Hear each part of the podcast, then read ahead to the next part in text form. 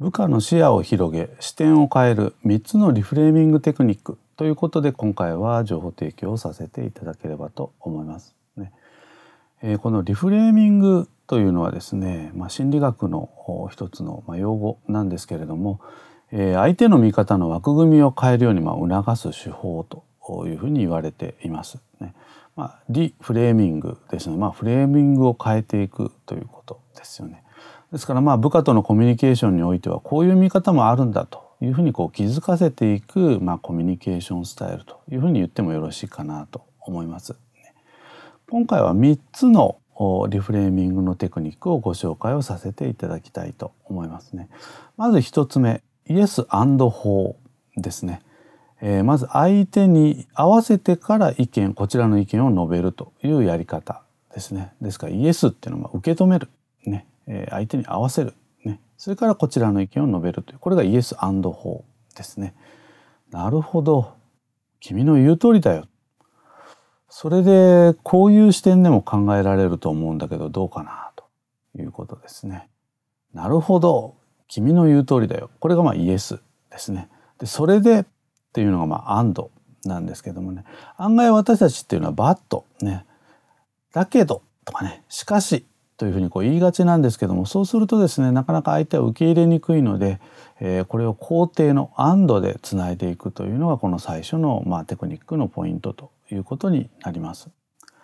それから今度2つ目「えー、You are OK I'm OK」というね、えー、これなんですけどね相手を肯定をした上で、まあ、自分も肯定をしていくということですね。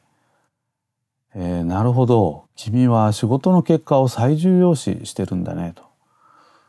僕はプロセスも大切だと思うよと。いうことですね。えー、まあ結果もちろん重要だよねと。でプラスプロセスもね重要だよねと。いうことで、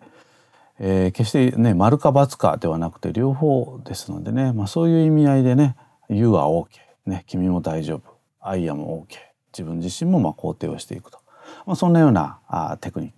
です。ね、それから最後3つ目なんですけれども、えー、相手の問題点を指導する時にはまず相手の立場に立ってからまあ改善点を考えていくということなんですね。ですから私たち自身の視座を一旦部下と同じレベルまで下げてで、えー、改善点を考えていきましょうということですね。えー、仕事が立て込んでいる中よくやってくれてるねと。納期を守れば絶対成長できるから頑張ってねということですね。えー、はい。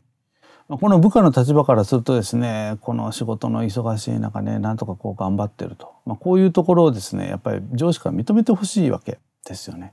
ですからそういうこう認めてほしいポイントをきちんと認めた上でね確かに忙しいかもしれないけれどもやっぱり納期っていうのはねとっても重要なのでこれをぜひこう守ってねと。ただあね、納期最優先でよろしくって言ってもですねなかなか相手にはこう伝わらないので相手に立場に立ってからあ改善点を伝えていくと、まあ、そんなようなあやり方でございます。ね。えー、今回は3つのリフレーミングテクニックをご紹介をいたしました。1つ目がイエス法2つ目が You are OK I am OK 3つ目が相手の視座に降りてから改善点を伝えていくと。ぜひあのこういったコミュニケーションの引き出しをですねうまく活用して、えー、上司として、えー、部下の育成をしていただければと思います。